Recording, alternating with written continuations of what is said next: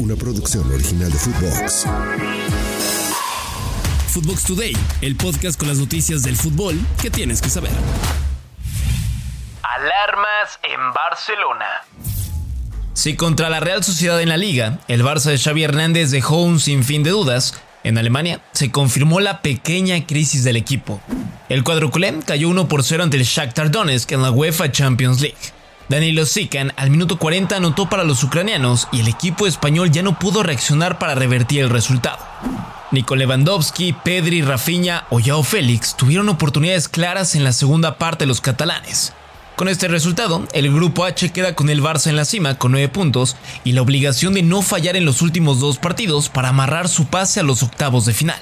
El Porto de Jorge Sánchez con los mismos puntos tras ganar 2 por 0 al Royal Antwerp y el Shakhtar, aún con opciones, tiene 6 puntos. El Amperes está eliminado con 0 unidades en 4 partidos disputados.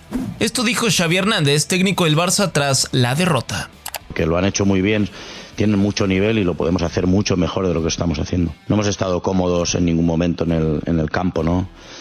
Creo que el Shakhtar se ha defendido muy bien. Al final se han ido prácticamente la mayoría del partido a bloque bajo, nos han generado en transiciones y contraataques problemas y bueno, hemos estado en el partido hasta el final, pero no, no, no hemos generado lo suficiente como para, como mínimo, empatar y clasificarnos para, para octavos.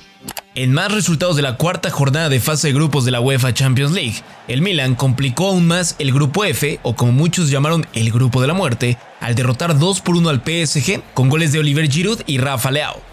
El grupo queda con el Dortmund a la cabeza con 7 puntos tras derrotar al Newcastle United, el PSG con 6 unidades, el Milan con 5 y las Urracas con 4. El Atlético de Madrid del Cholo Simeone le dio un repaso 6 por 0 al Celtic con doblete de Morata y doblete de Antoine Griezmann. Son líderes del grupo E con 8 puntos, seguidos de la Lazio quien le pegó al Feyenoord de Santiago Jiménez 1 a 0 y así llegaron a 7 puntos. Los italianos secaron las acciones del mexicano y lograron amarrar los 3 puntos. Bebote dio sus sensaciones después del encuentro para Dani Reyes del podcast Euromexas. Escuchemos. Sí, una derrota muy amarga porque no me acuerdo cuántas llegadas tuvieron ellos, pero creo que eh, fueron capaces de convertir la que tuvieron y eso también eh, le da valor. Entonces, pues nada, hay que seguir trabajando, aplaudirle a la Lazio que eh, así es el fútbol y supieron jugarlo. Y a veces hay partidos así donde tenemos que ser inteligentes y se me fue la palabra, pero determinantes a la hora de definir. Y hoy no lo fuimos y nos costó duro. De esta forma, el equipo del Feyenoord es tercero con 6 puntos y el Celtic con una unidad está eliminado. Finalmente, en el grupo G, el Manchester City amarró su boleto a la UEFA Champions League y veremos a Guardiola y compañía defender la corona, tras golear 3 por 0 al Young Boys en el Etihad Stadium y así sumar 12 puntos. El Leipzig es segundo con 9 puntos y también estará en octavos. El Young Boys junto a la Estrella Roja están fuera por tener de momento únicamente un punto. Antes de seguir con las notas, no olviden darle seguir a Footbox Today, activar la campanita, calificarnos con 5 estrellas y escribirnos qué les pareció este episodio. Messi estrena equipo.